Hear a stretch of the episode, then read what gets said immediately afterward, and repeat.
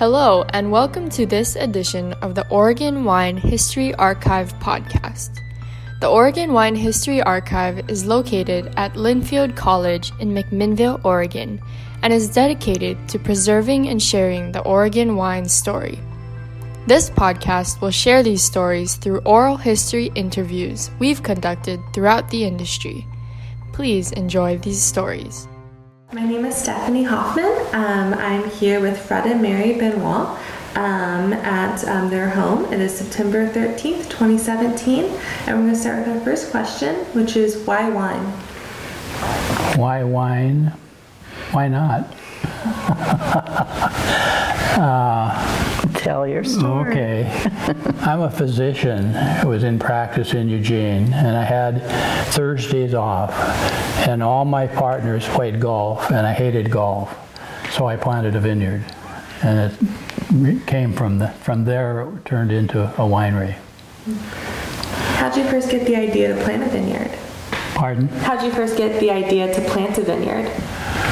Uh, well, my family's always been agriculturally oriented. I have a lot of uncles that had farms, and I spent time on them.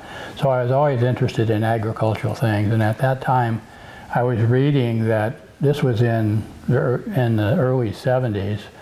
I was reading uh, that the possibility that Oregon was going to be a, a good place to grow grapes, and so uh, I thought that would be a nice thing to keep me busy after I retired.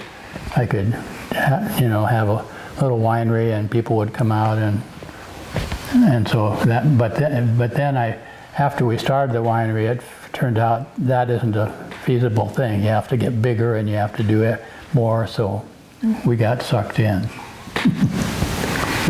Um, what, can you talk about the first couple of years um, on the vineyard and starting it from scratch and what that was like? Yes, we ha- we planted our first vineyard in Eugene, outside Veneta, um, five acres, in um, what was going to be supposed to be the spring of 1972. Um, and at that time, there wasn't available grape plants or rootstock. And uh, Charles Coury and Dick Erath started a nursery operation to raise um, a lot of grape plants. And basically, it was a method where you take one leaf in, in, a, in a supersaturated environment with heat and moisture, that you grow that into a plant. And so we, we con- contracted with them to, um, to, do, to supply those plants with us. And, and we didn't, and actually it turned out they were supposed to be delivered in May, and it turned out we didn't get the plants till August, which, and they were like little tomato plants about this tall. Um, we didn't find, I didn't find out till just recently that the reason for that was is in, they, they had a, um, um, where they were growing them in a hot house in, in Portland, and apparently in the winter they lost power to their heating, and the, all the things froze. But they never told us that, and so they started over. So we planted in the first part of August, and it was over 100 degrees the day we planted. We, we were part of a, a home winemakers group, and so all our winemaking friends came out and helped us plant this five acres. And we had to put a shingle over them to keep the sun off of them because it was so hot. And then watering, remember? And then we had to water them all by hand every day because we didn't have a, uh, we weren't set up. So we, we were able to s- salvage them, and they actually came through, um, and were grow and were growing at the time the fall started. But in December of that year was the coldest winter they'd had in Lane County forever, I guess, and all everything froze. It was so bad. Actually, in Lane County at that time, there was 800 acres of walnut trees, and all the walnut orchards were frozen out and had to be taken out. So, so the next year we started over, and at that time we started with with uh, cuttings, which Dick Erath supplied, and we planted uh, at the first the first planting we didn't know what grapes to plant, so we planted 20 varieties on five acres. and so uh, that was probably fortuitous that they all died because that wasn't the way to go. So the next, by the next year, it was more evident that uh, R- uh, Riesling, Chardonnay, and Pinot would be the grapes that would do best. So that's what we replanted. And Oregon State had a yeah, test plot.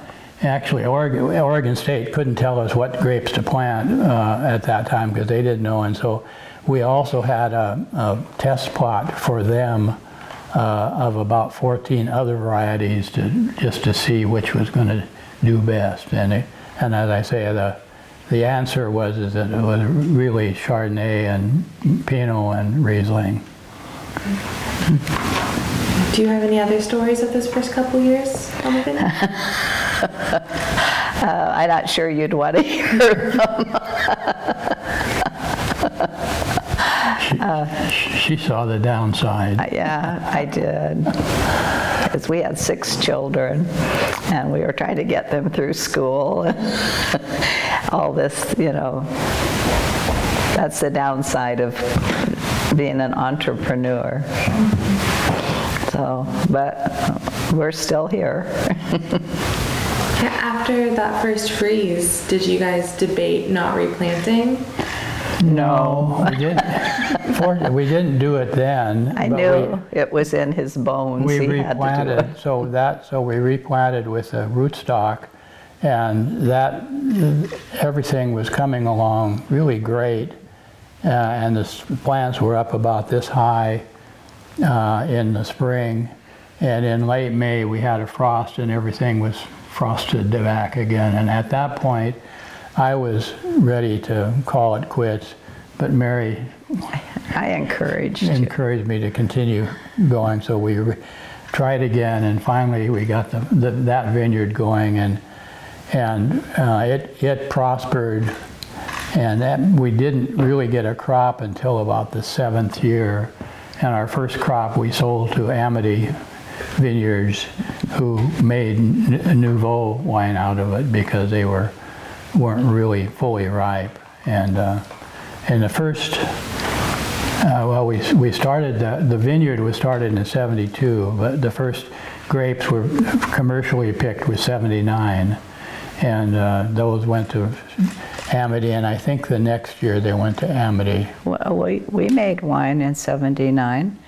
Remember when the Well, buyer that's wouldn't true. buy I- and the yeah, seller my wouldn't timing is off. sell? It was 77 and 78 that we sold to Amity, and then Yeah. by 79 we were, we, And we, we got started again. the winery, the winery, because of all the problems we had at that site in Veneta, I thought that we, I needed to find another site that was that was more uh, uh, weather friendly. Uh, and so we found the property up by Lafayette where, where the ultimate winery was. And we we bought that property in 1979 and, uh, and had it, it was bare land. The owner of it wa- was raising Santa Gertrudis cattle on that. Actually, he had about 150 acres that he divided into three parcels. And ours, our parcel was about 62 acres. And we um, made the, the agreement with him and started development and built the, the road and, and, and got a well and started development for the winery. And unfortunately, the seller, uh, actually, he had received cash for the other two parcels that he sold, and he received so much cash, he didn't want to get cashed out again because um, uh, for tax reasons. And so all of a sudden, he didn't want to complete the sale. so we had to stop uh, what the development that was going there and, and get into a legal wrangle. Uh, and ultimately, he did did uh, we did get the property because we we'd already developed part of it and put the road in. But at the same time, we are selling our house in Eugene. Yeah. Because we were going to move up Yeah. there. And the buyer wouldn't change Yeah, his we mind had, and we were, didn't se- buy. we selling, we're selling our house in Eugene, and the, the person who bought it was someone from Chicago that was a, um, he worked on one of the exchanges in, uh, ex- and, and all his business was by phone, so he thought, since it was so cold in Chicago, he could do, do the job from our place. And he bought the, house, made the deal in December, I mean, in January, but by the summer, he decided he didn't want it. So we had a buyer who didn't want to buy and a seller who didn't want to sell. So we were having all kinds of problems. Or uh, stubborn. But we, but we, we, so in the meantime, we had, at the, at our Veneta property, I had built a pole house, a pole barn, a 24 by 36 pole barn. And in the process of all this development, we had hired a winemaker from, from Switzerland to come and be our winemaker. And he was coming expecting that we would have a winery, and what we had was a pole barn on a, on the property in Eugene. So we made our first wine in 1979 in that pole barn. It was about 10 tons of grapes that we processed by hand and, and um, ma- made that wine. And in the meantime, and so that our, our development and uh, of the property at Lafayette was delayed for a year, so we didn't get the building built there until 1980. So our first winery in Yamhill County was in 1980. So for, that- for a period of time, we had two winery, two bonded wineries in, in Veneta and in Lafayette. That winemaker, excuse me, was Max Zellweger. He didn't. He went to a Seattle winery from, uh, or um, Yakima winery from us, and then on to Seattle. I didn't know if you would have heard his name or not. Yeah, I don't think he. I don't know where he is now, but um, he. I didn't think he had any interest in anything Oregon. Yeah. Well, he, he got a bad deal because he came expecting to work in a winery, and what he found was a pole barn. So he helped us develop, and he was he all the wines he made won won awards. He was really good with white wines. He wasn't his red wine experience wasn't as good. Um, But you couldn't ripen red grapes at that time. in- Yeah, and- in the Willamette Valley like you can now. And- That's our proof that there is Yeah, global in- warming. In terms of climate change, the, during the 19, early 1980s, Pinot would not ripen. And so for several years, we had a lot of rosé wines, and we started making sparkling wine, which is made with unripe grapes. And um, Nouveau. yeah, Nouveau, and it- we really didn't start getting uh, good ripening s- seasons until the late 80s, and then in 90, everything from 90 on, everything since then has ripened with no problem. So, in fact, we had a one of the uh, winery groups that we belonged to had a dinner with a climatologist there, and he he thought he was from uh, a university in Ashland, and he said that by in 30 or 40 years, the best place to grow Pinot Noir will be the Puget Sound.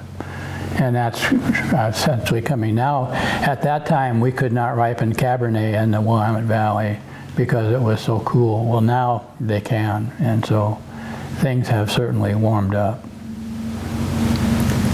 So going back just a little bit, how did you find the land in, oh, not just how did you find or why did you pick the land in Lafayette? Like what drew you to that area? Well, I was, because of my experience in Veneta, I was looking for uh, a hillside. Uh, Actually, we had gone to France in 1975, and I bought a book there on what the Burgundy soils are, which was in French, but you could make it out. And uh, when I came back, I asked uh, the, the, the extension service um, people what, what soil series in the Willamette Valley was most like the soils of Burgundy. And it turns out uh, the Willakenzie soil series is the one that's, it's not like, it's not like Burgundy in terms of having a lot of calcium or lime in the soil, but it's the one that was most similar had the most similar similarities to Burgundy. So we were really looking for some land that had Willakenzie soil. Um, and I, I took the, the farm newspaper, I can't think, that's published in Salem, so I was looking for land there all the time, and I saw this, the ad for this, and we went up and looked at it, and uh, it was a, a, uh, west-facing slope uh, that was perfect, and so, and it, and it, it had, on the hillside, it had Willakenzie soil, in the bottom part, it was a, another soil series that wasn't as appropriate. And it had a beautiful view. Yeah, it was a 100, 100 degree, 160 degree view all the way around, so that was, that was why we chose that property. It was a piece of land that was 600 feet wide and a mile deep. And it went up with the top of the hill about in the middle and went down on the other side. Mm-hmm. No, you know, you're familiar with the land, yeah. Mm-hmm. Yeah. Mm-hmm. So you said that you hired a winemaker um, pretty early in the beginning. Um, what did each of you do um, at the winery and vineyard? What were what did you guys kind of do day to day? We did everything. Whatever needed doing. Uh, we didn't, when we, we built our, our concrete building in 1980, and, and basically our tasting room was just one corner of the cellar. Uh, in fact, that table over there was, was our, was our tasting room table. And uh, Mary ran the, the tasting room and. and- I laid the tile on the Yeah, bathroom well, we floor. had to do it. We did anything that needed doing. It was, it was interesting. Max, our winemaker from Switzerland, was very rigid and ordinary, that everything had to be just right. And, and in their culture, you only have someone who does that do that. You don't do everything. There's no do-it-yourself like in America. So when we would tell Max that we're going to do the drywall or we're going to do this, he'd say, well, you need to get someone to do that. And we say, no, we're doing that. And so we finally found a little plaque that we put on the door. and It's it probably still on that I door. think it still is. It says, "No task will be avoided merely because it's impossible." so And when then he became an American citizen, oh, maybe five years after he left us, probably. And uh, I said, Max, uh, what made you decide to be an American? And he said, because you are so tolerant. We kept, we kept saying, yes, we're American, we can. so did I don't I don't know where your question was, was did that answer your questions? Yeah. I,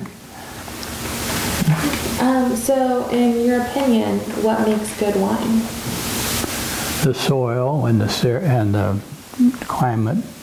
I mean, each each each grape is attuned to the soil that, uh, for instance, uh, the first year the, in '79, uh, we, we we from our own little five-acre vineyard, we didn't have we didn't have quite 10 tons of grapes to make the small amount of wine we made. So we were looking for some other grapes, and there was another vineyard up by Salem, uh, or actually by Corvallis. I can't remember the name of it. And they were selling Müller-Thurgau grapes. And we'd never heard of that. And we said, well, you know, we don't know about that. Well, Müller-Thurgau was developed in Switzerland and is one of the primary grapes of Switzerland. So Max said, well, I know how to do that. So we bought these grapes from from this vineyard and made Müller-Thurgau, uh, which is a cross between Riesling and Sylvana. and Sylvaner, and it it has a lot of the taste characteristics of Riesling, but the growth characteristics of Sylvaner. So it produces huge tonnage without losing flavor. And so uh, when we when we started the new winery at Lafayette, there was about 10 acres of, of bottom land that wasn't appropriate for Pinot Noir, and we planted Müller-Thurgau there, and, and we regularly got about six tons to the acre of that, which was, and we, uh, we were producing about 12,000 cases of Müller-Thurgau a year, and people loved it. And actually, we usually sold out in nine months, so we'd be out of it for a while till the new crop. So we, re- and one of the things was, is it, it was best when it was very young and fresh, and so we, as soon as it was finished fermenting, we bottled it and sold it, in like in November. A lot of people who were not wine drinkers started with Müller-Thurgau. Yeah, people would come in and say. Now they're drinking Pinots, I'm sure. Yeah, yeah, people would come to the winery and say, I don't know about wine, I don't like wine, and then they'd go out taking a case of Müller-Thurgau, because it, it was slightly sweet and a little bit spritzy and sort of, sort of like Coca-Cola. Not that sweet.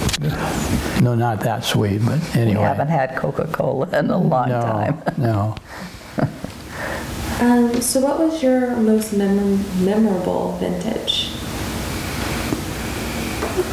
Um, well, we, we won We won Best of Show and for Yeah. the Northwest that time. Yeah, we we, won- Our- we won We were the Best of second winery to make sparkling wine.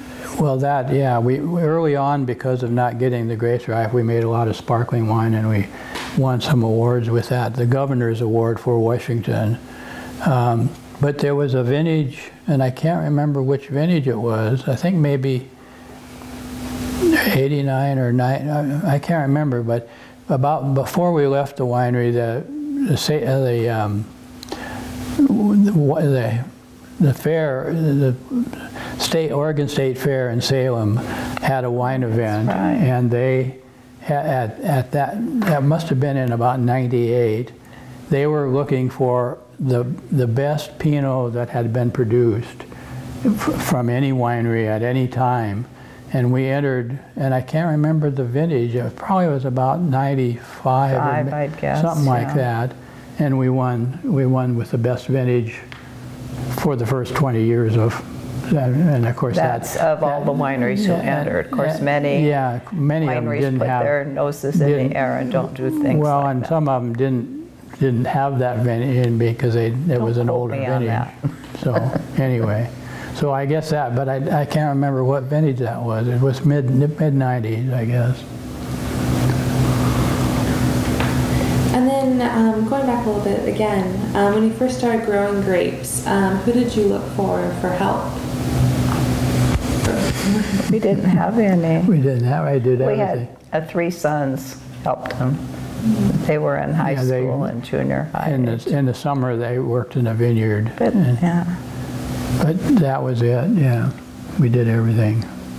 And when you had questions um, about the vineyard or something, who did you ask? There was nobody to ask. Well, there We, was. we asked, oh, go ahead. There was a vineyard organization, a winemakers organization yeah, was- that met once a month. It was so. all developing, but nobody had experience. Um, And that was one organization for the whole northern half of the state. And, um, you know, we, we kept asking the scientists at Oregon State, and because they had never had any experience, they didn't know what to, what to suggest. And so it was sort of uh, on-the-job training to figure out what, what was best. And with everybody doing things, it sort of eventually came out that Pinot was the best one. And, and so, Which is still considered to be true, right? Um, were you guys involved over your time um, in the industry? Were you involved in organizations, wine organizations? Wine related. all of them. Yeah, we were we were both knighted in Knights of the Vine, the international organization, and uh, I belonged to Women for Wine Sense. Oh, what else did we do? Well, the, the Oregon Winery Association, Yeah. the first meeting, one of the first meetings we had was in Ponzi's living room, and all the wineries of the Willamette Valley fit in the Fit in one with- person's and, living. And the, the issue was Hillsboro Happy Days was going to have a wine event, and the big issue was whether we should, as a group, should participate or not. That the fir- believe it or not. And that was, And we, we won our first three medals at Yeah. at we got gold medals from that, for the Happy winery. days. And then they decided, That's they, how primitive the business was at the time. That was about 1981, maybe. yeah, something like that, yeah. Uh, what do you think um, should be attributed to the success and the continuation of these organizations through the years? What contributed to the success? And it continue- Stubbornness. Uh, It, it, it was a, just something that had to keep growing. At first, you couldn't even get distributors. You couldn't get banks to finance you because they didn't know, they didn't know what was going on. And so until about probably the 90s, the banks wouldn't even talk to you in terms of getting a loan for this. And even, even the agricultural banks. And um, We did have, uh, have partners, financial partners, um, three or four different sets of people that, through the years, that helped. How did your relationship with other wineries and vineyard owners change during as the industry continued to grow? Change, pardon me? changed as it grew.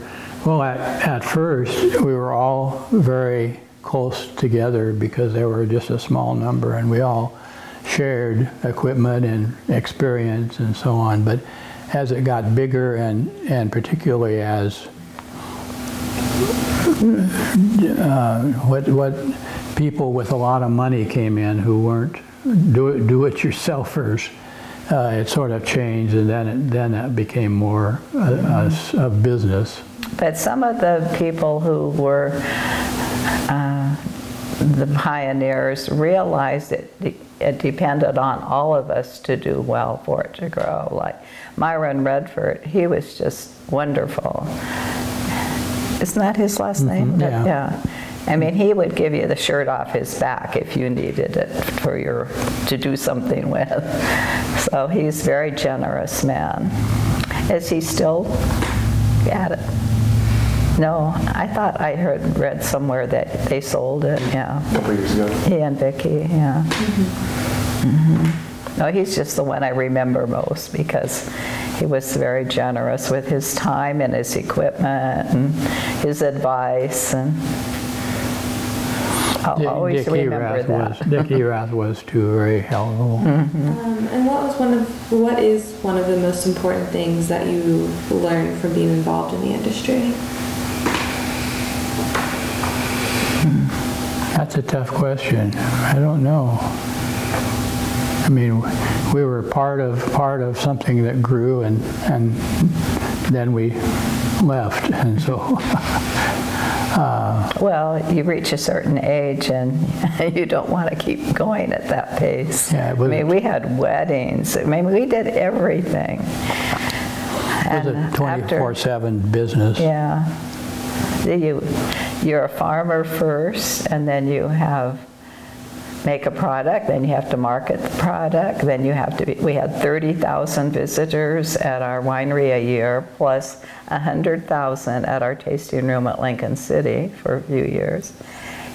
And uh, it's just, it's kind of overwhelming after a while, unless you're doing unless you have the money to hire other people to do all those things. So it's a hard business. Did you guys? Because you say that you did everything during this um, time you had the winery. Did you um, ever expand to more staff, or did it? Well, eventually, and particularly with the, when we got the, the tasting rooms going, uh, we had, for a while, we probably had about 70 employees in terms of, of well, Lincoln at, City. at the winery, we probably had about five employees uh, in the tasting room and the winemaker. But our, our tasting room at, was in the um, factory outlet mall in Lincoln City, and it worked, it was open 12 hours a day, seven days a week. So we had, and we had a, a tasting bar, a wine tasting bar, and a, and a deli, and a coffee. Uh, so, so we had we had a lot of employees there that were because of you know several. There were probably four or five at a time there that worked there, and then because of the long hours, there was other people too. So uh, Were you ever there? Let's see, it's called, it's a coffee shop, I think yeah, now. I think they've turned it. Uh, when when we sold the winery, the new owners kept that tasting room open for two or three years, but ultimately closed in, and partly probably because the the rent on the on that property kept going up. Well, also, uh, Mr. Pamplin bought our winery, and he's got, what is his, he has those other stores. Yeah, he has Your Northwest. Do you know that chain? One at the airport. It's sort of like port, like made in Oregon. I'm not sure those And- are still and- his, but they and were at the they- time. and yeah, I think they are. Is because actually he he is was the biggest agricultural operator in Oregon. He had a thousand acres in Yamhill County and in in orchards and berries, and he had 50,000 acres in eastern Oregon. And uh, I, don't, I don't know what he produced over there. Plus, we were his 23rd business. Uh, he, he had the Portland Tribune is his. He had a radio Sand and station. gravel. The Ross Island Sand and Gravel, and He was a, he's a remarkable man. He's got uh, several degrees. He's an ordained minister. He's written umpteen books. He's just, yeah. So um, anyway, Um, whenever you finally decided that you were going to sell a winery, was there something in particular that you were looking for in the person that was going to buy? it? retiring. rest. Yeah, we were looking for retiring. We were close, getting close to 70. We were 70 when we Yeah, left. almo- Not quite. We- 60, I was 68, I think, and you were 69. Uh, yeah, you know, We're in developing our late 80s now.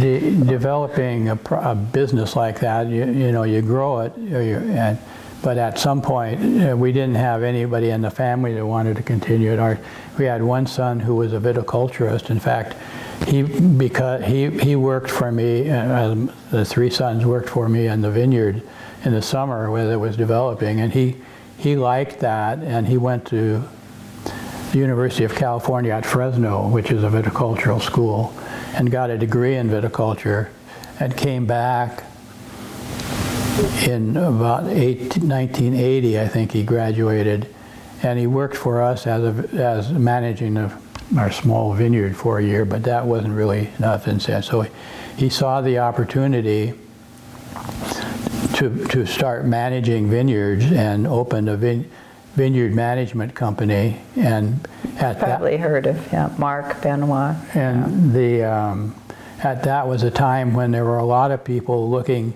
to buy land in Oregon and start a vineyard or have a vineyard started that they could retire to. And so he he pro- he probably planted 3,000 acres of vineyards in Yamhill County um, before he died. And as and as he was doing all this vineyard management, he was buying supplies and things, and so he started a vineyard supply company, which is Oregon Vineyard Supply, which is still in Uh, We think that's how he got cancer, that he got into some of the Chemicals chemicals. that, that were stored there. He And, died of cancer at 43. um, Left three kids, a wife. so I, did that answer your question? I'm not sure what your question was now. Yeah. Um, since you guys had so many different aspects to your business, the winery, the vineyard, the second winery in Lincoln City, and you've won so many awards, is there a particular thing that you're most proud of that you guys did during that time? I can't think of anything particular. I think just everything, the whole thing, being being part of the emerging wine industry that was important at that time. It was time. exciting, really, to be part of it. So, my best day was I spent a, an entire day with Julia Child. Oh, can, you, can you tell us about that? Oh, well, the, there was, she was active in the American Food and Wine Society, and they meet several times a year in different places in this country, and they were meeting in Seattle in June. I think it was on my birthday, and so I said, for my birthday, I want to go see Julia because I'd been a fan of hers for years. And so I did. And um, she was on stage with, do you remember the Galloping Gourmet? The- He was there uh, and um, what was the one that Yeah. ended in disgrace? Yeah. The other gourmet Yeah. the three of them, and they had quite a discussion on the on the stage. And uh, the other one, Graham Kerr, is that his name? Yeah, the he's the galloping gourmet, and um, he was pushing making wine without alcohol because he had some personal inter-family problems with it. And he was trying to get everybody uh, this whole huge audience of winemakers to make non-alcoholic wine. Well it isn't any good. And nobody not one man got up and said a word so i did. And so then she came she came up to me later in the day and she s- said that thanked me for speaking up and she said she agreed with me and I thought that was oh that was worth standing up and saying something yeah that was a neat day that was my favorite day It's a wonderful story. um, how have you seen the wine industry evolve as a whole, and where do you see the industry going? Just going to continue to go up. oh yeah Yeah. I might be making uh, Cabernets instead of Pinot Yeah. Noirs, but Yeah, as the cli- climate changes, it, Pinot may not be as optimum here, but that's in the future, so we don't have to worry about that. Uh, I think, it, I think, you know, all, or you probably know better than we do because we don't keep up with it, but all the big California wineries that are buying the wineries in Oregon, as, and I've just recently heard that Kendall Jackson has bought Willakenzie, plus another one that's that they're by you their probably know all this. yeah, yeah. And so now I guess that's this, the mark of certification that it's a good place when they're, when the California people are coming buying, buying vineyards and, and wineries. Let's see, we started in 79, 89, 99, 109. Going on 40 years is from the time we started. That's an amazing Yes, my, uh, increase. actually those, that vineyard in Veneta, the plants were planted in 1972 and I think they're still producing. They, that winery, we sold it to a couple who operated it as Hidden House for a while, and, and apparently they sold it, and they sold it to Meriwether, the, the sparkling wine producers, and then I don't know what happened. So you talked about this a little bit, but um, when you retired, did you expect the industry to grow so much in between then and now? Yeah, I think so. I mean, uh, at the time we were, at the time we were left, the time we left, which was nine- 99, um, it was, it was just beginning to burgeon, and since then it has just flowered. But there's still people all over the country that don't even know there's an industry here. It's just amazing. If you travel even halfway across the country, they don't know anything about Northwest wine. So they, they've still got a lot of room to grow. You were saying um, that there was a story about your name. Oh, Do you want to talk about that? it's your You're name. good. Well, uh, we, my, my great grandfather came from Canada in 1880, and at that time, uh, a- as all the immigrants come, they wanted to be Americanized. So they started produce, pronouncing our name Benoit. And as I grew, I grew up in Yakima, and that was what we were, that was our name. But when we started producing wine, we were making Pinot Noir, and you can't be Chateau Benoit selling Pinot Noir, so we So- changed it to the Yeah. cor- correct pronunciation, which is Benoit. And so at that time, people didn't know how to say Pinot Noir, and we had to say it so many times. We said, if we keep saying our name Benoit, they're never going to say Pinot Noir, right? So it was easier to change it. We're glad we did.